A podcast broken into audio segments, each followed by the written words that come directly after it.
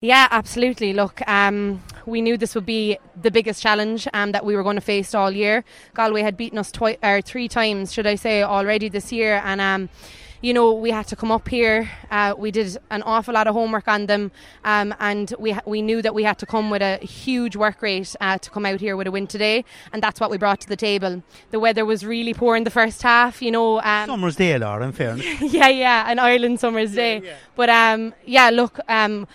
You know, every girl put up their hand there. They gave it absolutely everything. We had a really strong bench coming out onto the field, and the likes of Ashling, Laura Hayes, Cliona Healy, you know, Orla Cronin all made a massive difference when um, they came on, you know, boosted our energies again, and thank God we got over the line. Galway got two goals, but each time they did, Cork's response was top class.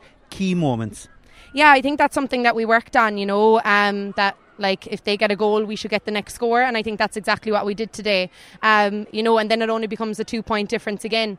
Um, we have to reset after goals. You know, there's no point in getting too bogged down about, it, and that's exactly what we did.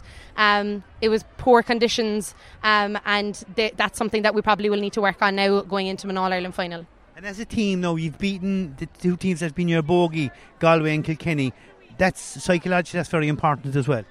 Yeah, look, um, I suppose we've been graded as the top three teams over the past number of years. On the opposite side today, there was a supposedly a fantastic game um, between Tipperary and, and, Waterford as well, and Waterford came out with the win there, you know. So um, we've nothing won yet. Um, back to the drawing board again for the next two weeks. We have to do our homework now on Waterford. They already beat us down in the park as well um, this year, you know. So um, nothing's won yet, but thank God we got over today. You made a point about the subs. That means that the depth in the squad, and I made a point to uh, the player of the match, that the depth of the squad is coming good at just the right time of the season.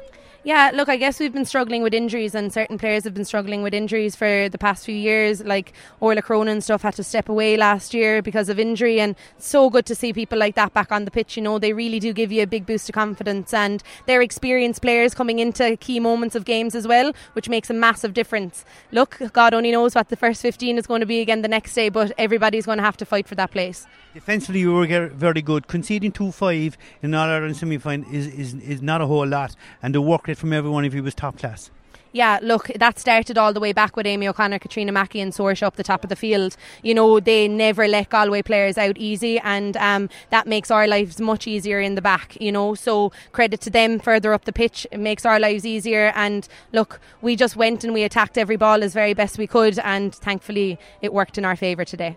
All Ireland finals are always a special day. This one is going to be extra special, particularly for Waterford folk. And coming from where you're near the Waterford border, it's going to be very interesting. Yeah, look, um, credit to Waterford. They're after coming on an awful lot over the past few years um, to beat a team like Tipperary, who were really, really after coming on um, as well over the last few years. It, it must have been a, a, huge victory for them in an All Ireland semi final, and they'll be thrilled to be in an All Ireland final as well. They'll have absolutely nothing to lose. I guess it looks like that we'll probably go in favourites now. The fact that we're after beating Galway and Kilkenny, but look, the Waterford have already beaten us this year, so back to the drawing board for the next two weeks and let's see where this takes us. That's for another day. Tonight is about savouring the win. Absolutely, and we'll enjoy this.